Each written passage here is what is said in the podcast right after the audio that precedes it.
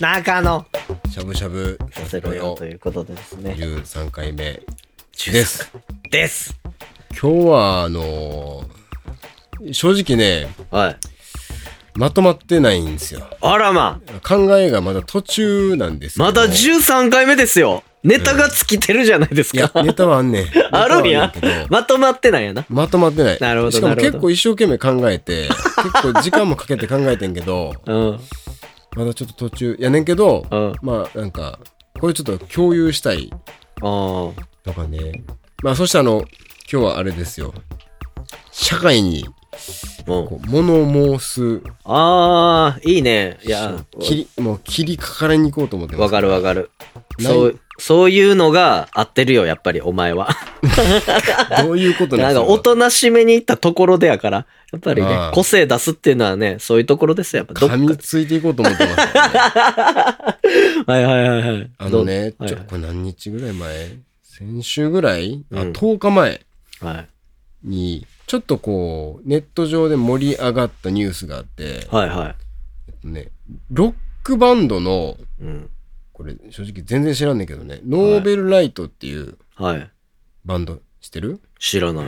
なんかね、えっと、カウントダウン TV の、うん。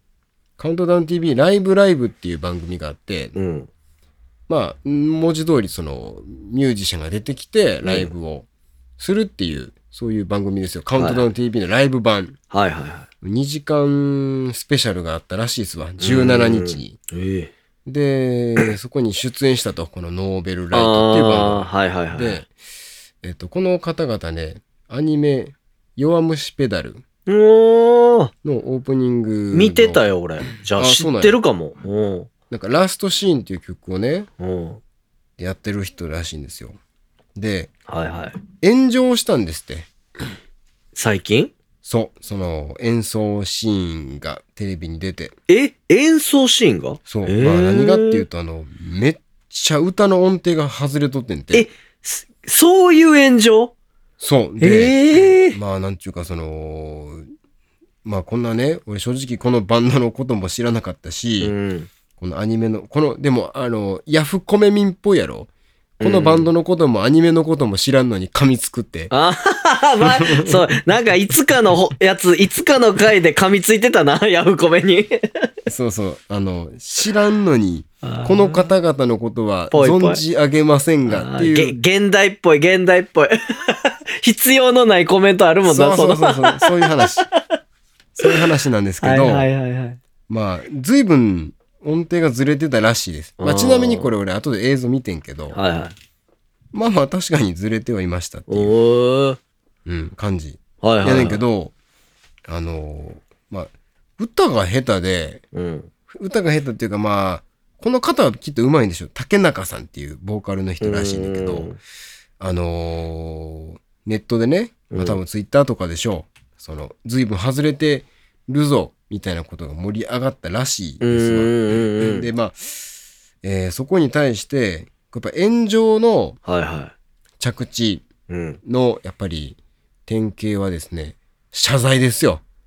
おー、まあまあなんかね。この方が、うんと、うんなんやろな、SNS で、えっと、謝ってんて、えごめんえねって、なあんの歌がへずいぶんずれまあちょっとそのまま読むとねえっとねうんとライブ続きだからとか長距離移動が多いからとかそんな言い訳聞かないくらいクソみたいな歌ですみませんでしたってはいはい謝罪してんってさおーで俺これを見た時におーなんかいよいよやなっていうかおーあこんなことも謝罪せなあかんくなっちゃったんやっていうのと同時に、おーこの、なんやろな、うんニュースというんでしょうかね。うんこの記事に、 記事でも結構盛り上がっとってん。はいはまあ、ヤフーニューストップに入るぐらいの感じになっとったっい。け。うん。で、なんかこう、違和感というかね、うん。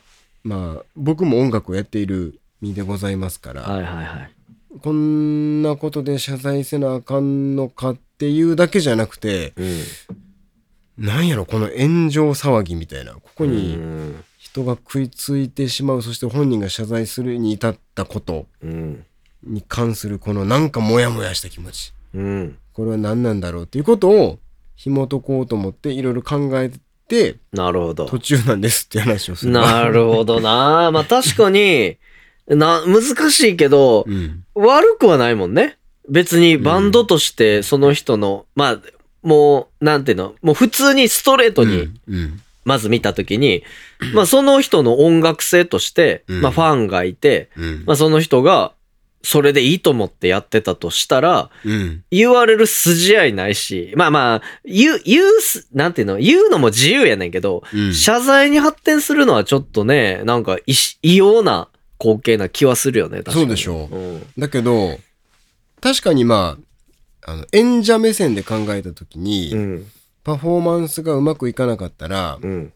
あの、それはじゃあ、テレビやからね、ちょっと話は違うけど、うん。じゃあその、ライブを見に来てくれたお客さんに対して、なるほどね。いいパフォーマンスができなかったのはごめんなさいっていう気持ちはわかるし、まあ、お金払ってライブ来てるとしたら、まずそういうのもあるし、まあテレ、まあテレビやけど、うん確かにね、期待してくれてた気持ちを裏切ったみたいなね。そうそうそう。その気持ちはわからんでもうない。ない。うん。で、まあこれちょっと前置きをしておくと、うんまあやっぱりこのネットニュース、えー炎上とうん。つけた方がアクセスもされやすいし、うん話題。にもなるから、まあ今何でもかんでも炎上炎上じゃないですか。うん。炎上させたがるじゃないですか。はいはいはだい。からその、おそらく、その、テレビに出て歌を歌い、あまりうまくいかず。うん。で、ネットでおそらく、あの、随分下手だなっていう感想が相次いだ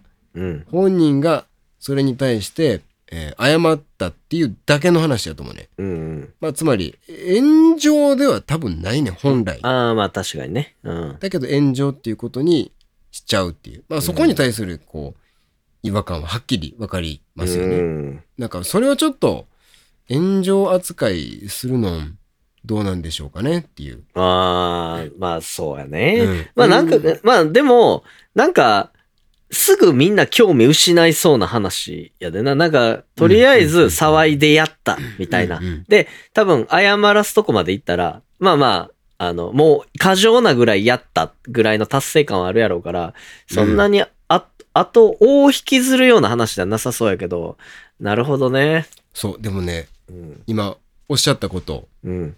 が、まあ答えは出てないにしても、うん。結構そこにたどり着いてることで、はいはい。まあちょっとその考えてみたことを話してみるけどさ、うん。まずね、音楽うん。があります。はい。えー音楽を好きな人たちがいます。はいはい。音楽が好きっていう人多分いっぱいいますよね、世の中に。うん。まあ、いわゆるこう、音楽ファンとでも言いましょうか。うんうんうん。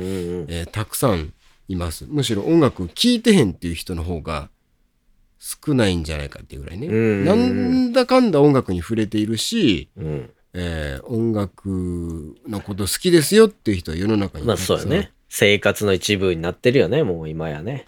なんですが、うん。えっと、ここはね、大きく二分されると思っているわけです、僕は。うん。えっとね、音楽って、そこに、あのー作者だとか、演奏する人だとかうん。っていうものは、切り離されて存在するものうんうんだと思うんです。うん。はいはい。音楽っていう単体で考えると、はいはい。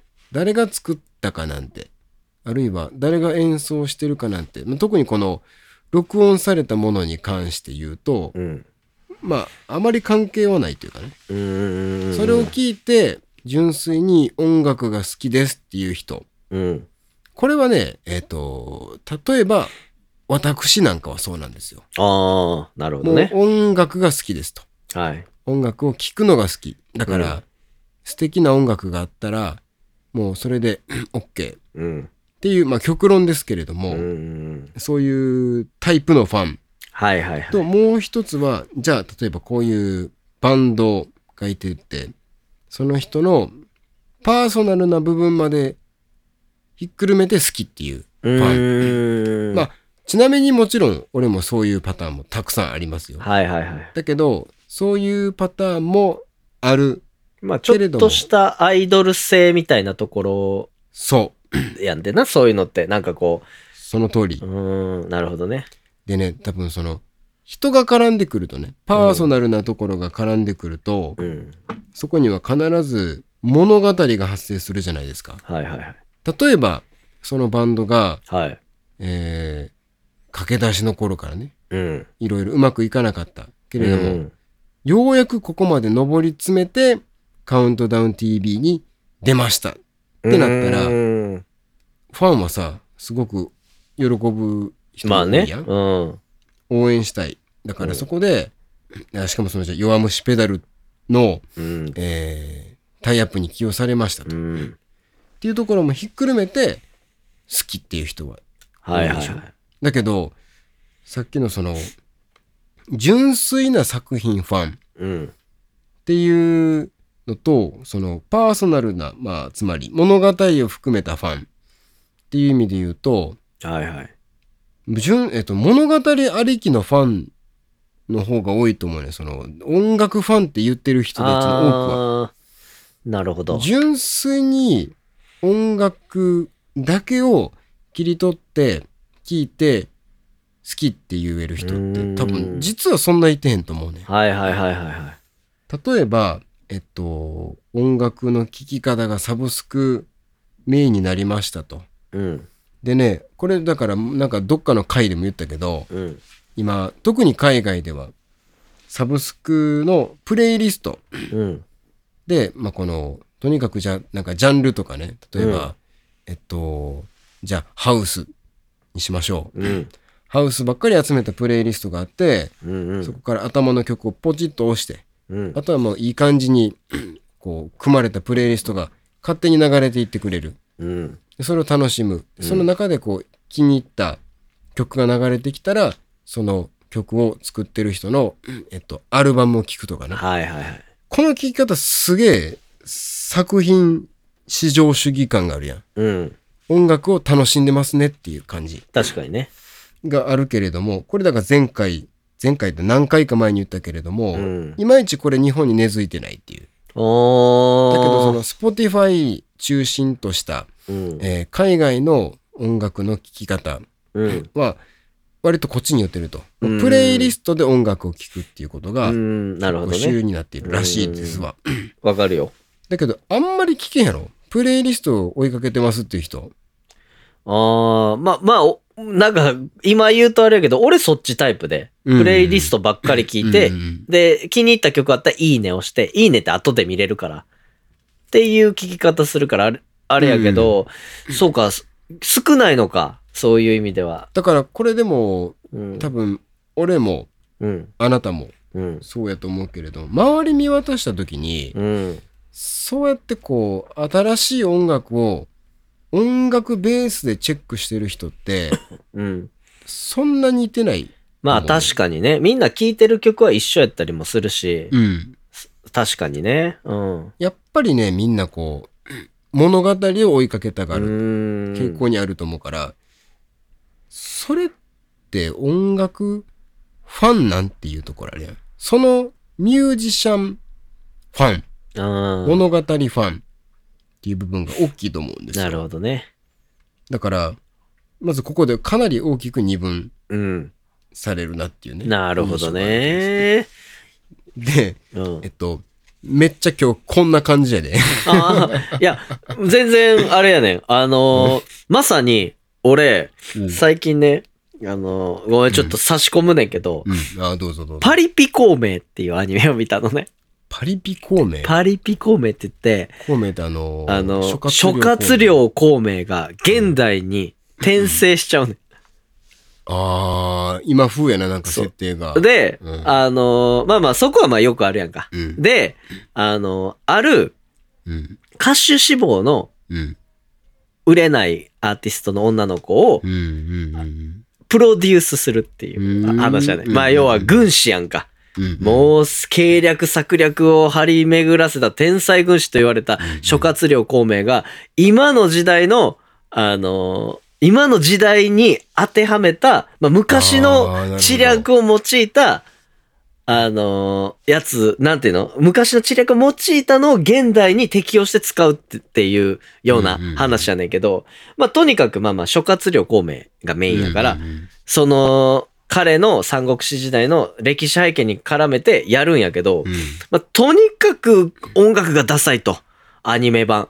うんまあ、ダサいって言うとちょっと主観的やけど、まあまあまあうん、大事な要素ってことね。やけど、この曲がそんなリアクション生むわけないってなるほどいうような、はいはいはいはいそこにはラップとかも入ってくんね、うんうんうんん。もうラッパーも仲間に入れて、要はボーカルとラッパーの二人グループやねんな。うん。をプロデュースすんねんけど、プロデュースはまあまあアニメやねんからや、ちょっとファンタジーがあって面白いねんけど、この曲じゃ足らんやろって毎回思ってまうねんな。あえーはいはいはい。なんか、これが、でも、売れてんねん、この作品はね。で、ここうに、んなんかさっきの話だけど、ストーリー性なんだなっていうのが腑に落ちるというか、うんまあ、極道でもいいっていう話じゃないねんけうど、んそ彼らが成り上がっていくとこ、その成り上がり方は、諸葛亮孔明がプロデュースしたにはせよ、そのアーティストたちが登っていく姿を書いていく、サクセスストーリーを書く。まあ、よくアニメにもある話やねんけど、うんうんまさにストーリーありきの話で、うんうん音楽置いていかれたなっていうような。そう、だからね、あのー特にね、ちょっと、そこにつながるところで 言うと、うん。さっきの話で言うと、弱虫ペダルはいはいはい。のアニメのはい主題歌らしいじゃないですか。はいはいはい。だからその、アニメって当たり前やけど、うん。物語じゃないですうんうか。んうん間違いない。そのアニメの物語うに、ん。こう、ミュージシャンの物語が掛け合わされて、はい。超物語なわけですよ。はいはいはいはい。ってなった時の音楽の立ち位置っうて、ん。まあ当たり前やけど、その音楽単体では全くなくなるわけね。うん。だからその評価のされ方も変わるし、で、うんそれはよくわかる。俺もアニメ見てて、うん。普段自分が絶対聴かないタイプのジャンルやけれども、うん。あの、そのアニメが好きやから、それにハマっていくっていう、はいはいはい。その曲好きになるっていうことはもういっぱいあるわけうですよ。ん。だから、その物語の中で、うん。えーしかもアニメという物語の中にうん音楽が どう活躍するかっていうこと、なんかそれは作用し合うものですから、うん。音楽単体では絶対なくなる。なるほだからど。その音楽ファンっていう形は、なんか先ほどこう二分するって言うたけれども、うん。うん。絶対に単体では存在しない。なるほどあとねね。これちょっとそろそろ言うとこうと思ってんけど、うん。えっと、俺のこう、マイクに今、こう、赤ん坊の鳴き声が入ってると思うんですよ。はい。入ってますうね。ん、あのこれうちの赤ん坊ですけれども、はいえっと、無視して続けますからね なるほど炎上っていうもの うん。そもそもなぜあんなにみんな炎上が好きなのかっていうこと、うん。だからそのさっき、まあ、音楽ファンには二分化されて実は音楽のファンってもう実はそんないてへんとうん。いう話をしたところでございましたけれども、はいはいあとだからまあ音楽って音楽単体で作品としてはい。成立するものはい。なんですけれども、まあ音楽の良いところですけれども、はいはいそれこそアニメに関わられ関わることができるとか、はい。まあ、それこそそのバンドみたいなこう音楽ありきの集団ではなくてもさはいはアいイドルとかね、アイドルって絶対に歌歌って踊るやんうん。だけど別にいるあれっていう場面だったあるやんだってうんみんなあの人たちの楽曲で入らなかったりするわけでしょ、うんそれこそ容姿だったりとか、うん。どっちかっていうと特に日本のアイドルは物語を応援するでしょそうやね。うあん。の未熟だった、えーうん女の子たちが、まあ、あるいは男の子たちが、うんえー成長していくその一人前になっていく姿ね。うん。そうそこにちゃんとこうす添いあの寄り添い続けたいっていうことが応援じゃないですか、うん。全部見たいうん。最初から最後までっていうことが、えー目的であって音楽ってまあ、うん、と利用されてるわけじゃないけどそこに対する付加価値うん。なので決してその作品そのものではないということですね。うんで、ここで思ったんですよ。うんあの、まず、さっきのボーカルが音程外しまくってうん。炎上したっていうことに対して、えーまあ、一応炎上したっていうことにしましょう。うん少なくともそのネット上で盛り上がったんでしょうと。うんじゃあ盛り上がった中の、えー中にね、その本当のファンたち、うん彼らの本当のファンたちがどんなことを書いたかっていうと、その、本人が謝罪した後にね、うんあの、応援してますよやってんて、やっぱり。うんなそうやなうん。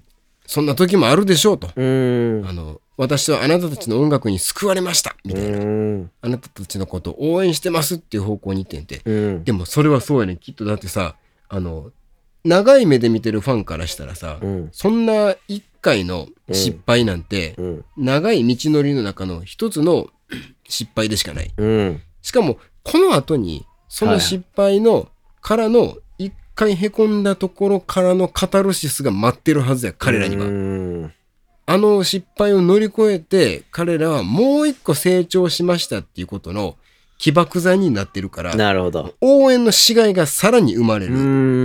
んこれは、あの、炎上の逆ですよね。うん炎上がむしろその自分たちの起爆剤になったっていう。そうやねパターンと、じゃあ逆に、えっと、そうやな、まあ、逆じゃないか。だからアニメファンがいたとしようんう。その、えっと、弱虫ペダルのうんが好きで、そのバンドのことに対しては、まあそんなに興味はないけれども、この曲が好きですっていう人の目線を考えてみましょう。うんえーもちろんアニメの中では、その完璧な音程で歌われた音源が鳴っています。間違いないねうんそれがいざテレビで流れました。この人たちのことは知らないけれども、弱虫ペダルで鳴ってたあの曲だ。うんあれなんか歌がいまいちだぞって思った時のイメージを想像してみて、うんどっちでもいいと思うの俺は。うんうん、なんか歌下手なんやな。うんだけどまあアニメで鳴ってるあの曲いいし、へえ、この人たちは歌が下手なんだ、止まりやと思うね。うんわざわざネットに書けへんやん。なるほどねだから、実は、あの、弱虫ペダルファンも、うんその本人たちの元々のファンも、トータルして考えても、プラマイで言うと、うんプラスやと思ってん、はいはいはいはいじゃあ、なんだこの現象はと思ったら、うんまあ、テレビっていうところが確実に作用してきますけれども、うんあの、たまたま見てた奴らやねん、絶対に。まあそうやなそう。たまたま見てた奴らが、何こいつら、めっちゃ歌下手やんけっていうことと、あの、お、これはええネタ見つけたぞ。なんかよう分からへんけど、一発記事にしとけっていう記者のうん人たちの思惑。いや、そうやろね。で、後出しの感情論みたいなのを出してきて、例えば作品が汚れた、傷ついた人がいるとか、そういそうそうそううそうなんか、お出汁を出してくるわけやから、そういうしことです絞り出した。なんか、本質、本質とはまた違う。本質っていうか、現実に起きてることとはまた違う。よく、想像したら、まあ、100人に1人はいるのかなっていうようなことを課題に出して、うんか、かも正当なその、マジョリティかのように演出するのが奴らやからね。そうです。あで、それはでも、まあ、なんでしょう。あの、あまり美しくはないが、ーうん。彼らの仕事であるわけですよ、今。んそういうものを見つけてきて、うんあの、拾い上げて記事にすることが美しくはないかもしれんけれども、うん彼らにとってはステータスになるから、うんまあ、やむを得ないと思うう。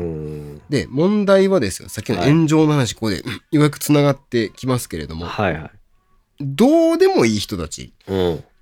たまたまテレビを見て、どうでもいいはずやけれども、うん。なんやこいつめちゃくちゃ歌下手やないかという、まあ、炎上のこう雰囲気をこう出し始めた人たちね。はいはい。この人たちが一体何を望んでいるかを考えてみて、おう。テレビ番組、テレビで歌を歌う人たち、うん。イコール基本的に歌は上手い人たちの集まり。うん。そこに歌があんまり上手くない人が突然現れました。うん。これは、つまりですよ、あの、非日常なんですよ。えああ、っとなるほどね。歌番組なんて日常的にやってますう。ん。なるほど。歌番なる組をつけたら、まあ別に好きでもない人がザーッと出てたとしたら、ほど。うん。えーみんな歌がうまいっていうのが日常やとしたら、はいはい。歌がうまい人が出るはずの番組に歌がうまくない人が出てきた。うん。非日常ですよ。なるほど、なるほど。これはつまりね、 あの、お祭りなんですよ、もうこの時点で。ああ、なるほ非ど、ね。日常が現れましたというね。で、あのー非日常です。うん晴れとけって言うと晴れですよ。うん。急に突然そこに晴れが発生したわけですうね。ん。そら楽しいと思うね。確かにね、担ぎやすい、みこしが出てきて、 担が、そうそうそう担がないわけにはいかないとそ。うそうそう、担いでくださいと向こうから急うに、ん急に現れてきたもんや から。そう、担、担ぐわな。もう過剰に担ぐわな。でね、その音楽という作品、そして、まあアニメ、うん映画みたいな、えーまあこう、総合芸術と呼ばれるの。音楽が、それのこう、作品の背中を押す形ではい。うん入るものも、どっちも作品ですよね。うん。で、これらの作品の、えー特徴というのは、まあ、一般的に作品ってそうかもしれへんねんけれども、うんあの、急には作用してけへんと思うね。うん。ある程度それを眺めたりとか、うんある程度それを聞いたり、うん。えー見たりして、じっくり観察して、じわっと心にやってくるものはいはいはい。が多いじゃないですか。うん。その、さ一般的な作品って。わかりますよ。だけどその、祭りを急に発生させる作品って、うん。あのーなんとなく想像してみてんけど、うパんッと思い浮かんだんが、例えばディズニーランドとか、USJ のパレードとか、ああ。花火大会とかうんうんドカンと打ち上げられるタイプのお祭り。うん。あれは、超晴れ。うん。えーは超非日常。うんうん。あそこまでのドカンと打ち上がるものって、あの、本来そうそうやってけえへんやんか。まあ、ファンタジーって呼ばれてるぐらいやからね。そう。だかうらんその、あのー、日常、えっと、好きな、じゃあ、しあの、音楽をね、うんサブスクで選んで聴いて、うわ、これめっちゃええわってなってるのって、ふそこまでファンタジーではないわけ。はいはいはい。日常とのこう、うんと接着がある。非日常ほどではない。なるほど。だから、いいっていうね。うんうんそこに、これを自分の日常にどうつなげていこうかなっていうところが必ずあると思うんですよ。うん。映画を見ました。いい映画を見ましたと。うん。えーじゃあこの主人公の、えーなんか感情みたいなものが自分に乗り移ったままそこで日常に帰っていく、まあそれはブルース・リーの映画を見たとしよう、うんジャッキー・チェンの映画を見たとしようなんか俺今日めっちゃ体動く気がするとかねなるほどね。なんかあの動きが体に染みついてるみたいな感じうん。ではないタイプのドッカンとした作品ねはいはいはい。あれは炎上に似てると思ったんですよちょっと。と。つまり、急に発生したお祭りね。うん。だからこれが、あのー、なんでしょうね。炎上っていう文化がないと、うん。花火大会とかに行けへんかったら、うん。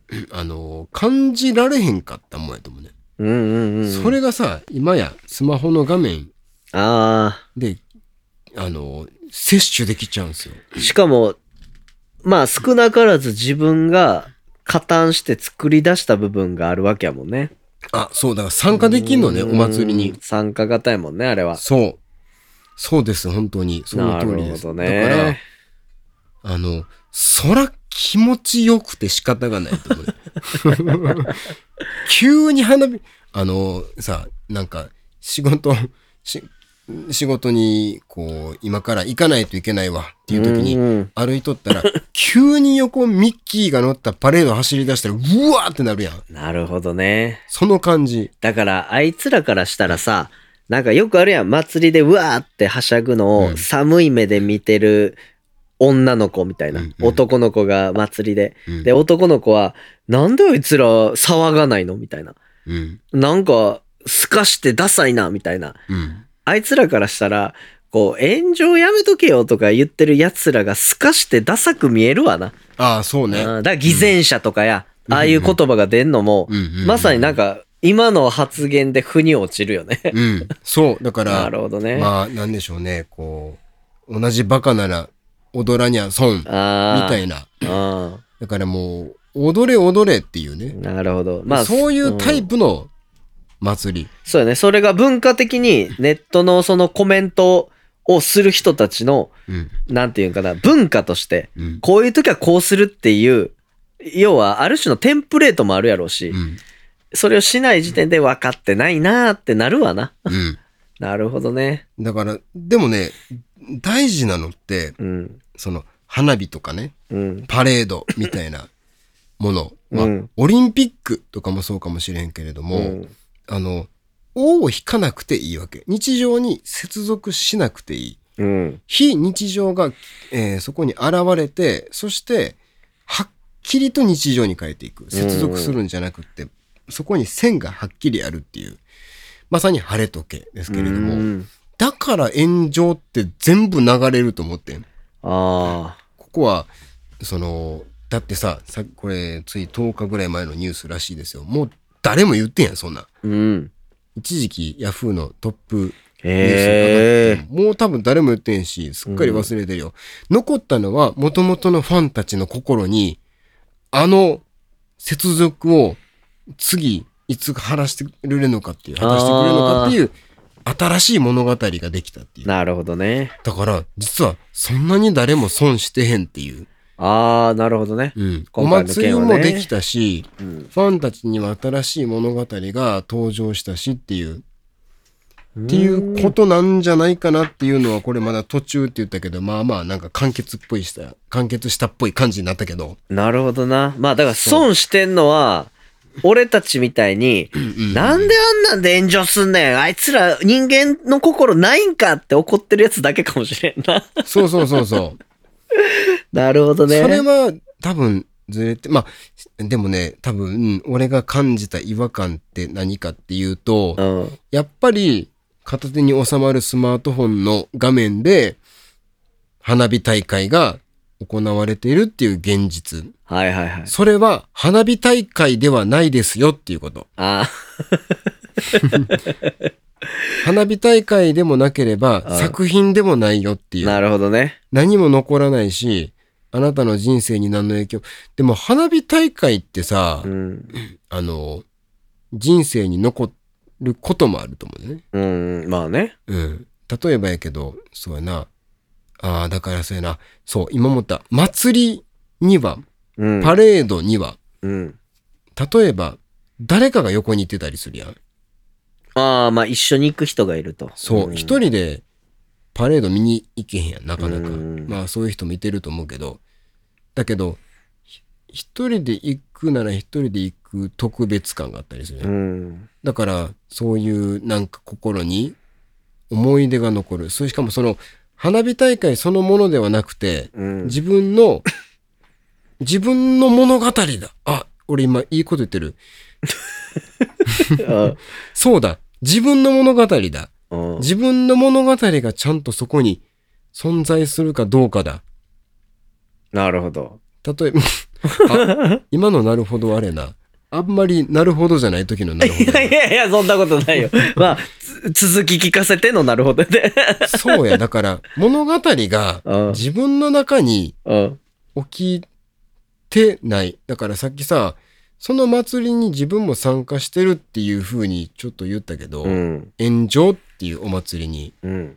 だけど、そのお祭りに本当にあなた参加してたのっていう。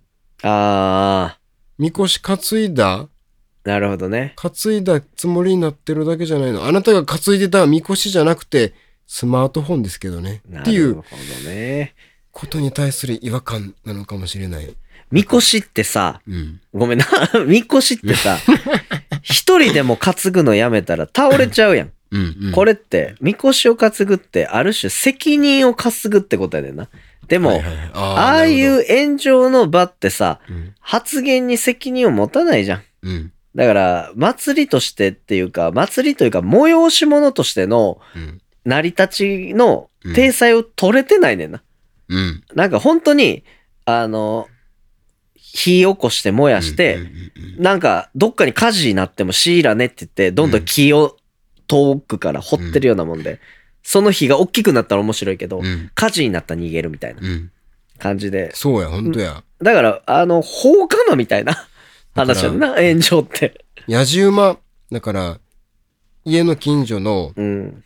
じゃあ、マンションが うん燃えてましたっうん。てなったらさ、まあ、見に行ったりするやん、みんうな。ん。人が集まってくるや。うんん。あれは、そうやな。炎上ってそう思うとよくできた言葉やけど、確かにね。確かにそこで火がバーって燃え上がったら、一回見に行くしそ、う。見に行くぐらいならいいのよ。あいつらってさ、それになんか、おドキドキしながら、小枝ぐらい投げちゃうねん。もっと燃えるように。ああ、なるほそど。うそう。でも、自分のやってることが分かってないから。でも、どうせ燃えてるし、俺一人、それをやったとこでやらないところで、関係、えー結果変わんないからやってんねんけど、ん。やっぱ、まあ、よく言う話やけど、100人、1000人ってなってくると、うんいや、お前二次災害出てるよっていう話。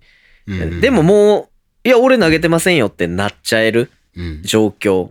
もうこれもまさに炎上やでな。でもな、うあの、炎上にうん一番加担してる、加担っていうと言い方悪いかもしれんけど、炎上をちゃんとお祭りっぽく演出しているのって、実はコメントしてない人やん。へえ。つまり、その、じゃあそういう記事が1個出ました。うん。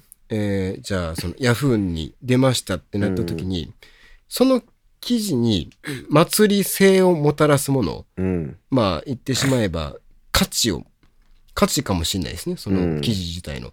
でコメントではなくてうん。アクセス数やんか。うん。だからたくさん見にあー来なれるほばど来ねるほどだから見えへんわけそれは。なるほど、だね。けどアクセス数が集中するってことはそのページに貼り付いている広告に、えー目が触れられるってこうと。ん。だから実はそのまあ本当の家事うん。って実際に小枝を投げる人なんていないけど、うん。だからそこの構造で言うと炎上本当に燃えている、えーマンションがあるうん。でその周辺になぜか分かれへんけれども小枝を投げてるよく分からないやつがいてるこいつら確かによく分からない、うん。現実には存在せえへんそんなやつ、うん。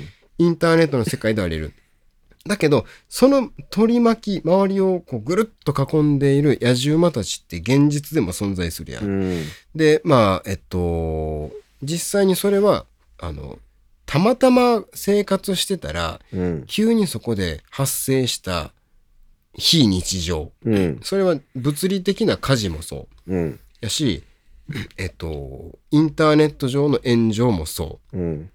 だからどっちもたまたま起きた祭りはい。まあ本当の火事を祭りっていうとそれこそ不謹慎やけどうん。まあでもなんやろな まあまあ、例えでね。そうそうそうまあでもそういうもんじゃないですかうん。だから構造多分そっくりなんやけれどもうん。えっと それはしかもインターネット上ってさもう毎日それが起こる、うん。そうだね。うん、どっかで起こってる。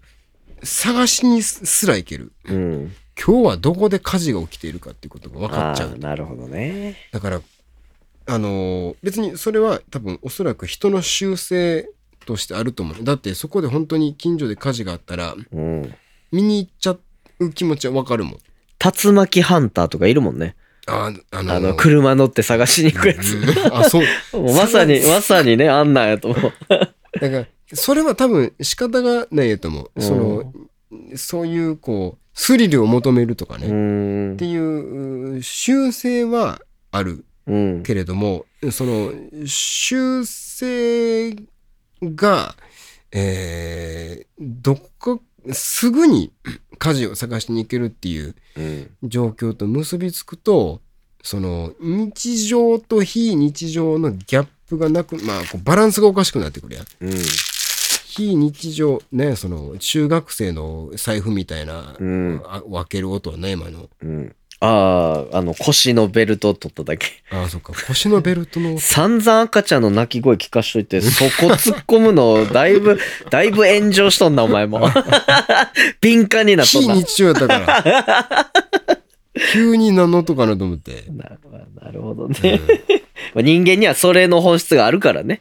そこが少なくともね。うんでまあここでちょっと最初の話にちょっと戻すけれども、うんあのーやっぱりさそういうのは時々あっていいけれども、うん。あのー作品って味わいたいやんちゃんと。うん。うん。なんかそれってこう心が豊かになるとかさうん。あのさ例えばじゃあいい映画を見ました、うんさっき言ったようにそれは日常と隣り合わせにあるからうん。すぐに接続できるっていうことは、うあん。の確実に日常に変化をもたらすものっうん。ていう方をさなんかちゃんと聞けたり見れたりした方が楽しくねってう。いうのを、いいようね。ん、思ったっていう話なんです。まあまあまあまあまあ、でも、間違いないよね。なんかちゃんと、ちゃんと、純粋な楽しみ方もした上で、なんか余興ならいいけどね。まずそういうね、ちゃんと作品聞いた方がいいけどね。俺も思んう、それは。なんかね、だからうんあれをなんかこう、摂取するのって、うん。やっぱり危ないなっていうか、そうやね。うんちょっとど、なんか薬物的な中毒性を持ってるよ、あれやっは。ぱり気持ちよくなっちゃってるよ。うんそのみ見てる方もドキドキするし、過激な発言見ると。ミッキーのパレードを見てるのと、実は変われへんぐらい気持ちいいんやと思うね。うん。それはちょっと、うん。だけど、あなたを幸せにするものではないっ確かにね。何も残らないと思うしね。ていうことを、このニュースから、あそのニュースで感じた違和感を、こうまあ、ギリギリ言語化しましたっていうね。深掘りしてみたと。深掘りしてみました。っていうところにたどり着きましたよっていう、そんな話でした。わかりました。わかりましたね。ああの、わかりやすかったです。あありがとうございます。あの、あの、良かったです、それは。そのために喋りました。わかりやすくなればいいなと思って喋ったから。何よりですまあ、ね。だ、誰しも起こり得ることだから気をつけましょうねっていうことです ね。ありがとうございます。はい。それでは今日は以上でございます。はい。またまさようならた次回です。さよなら。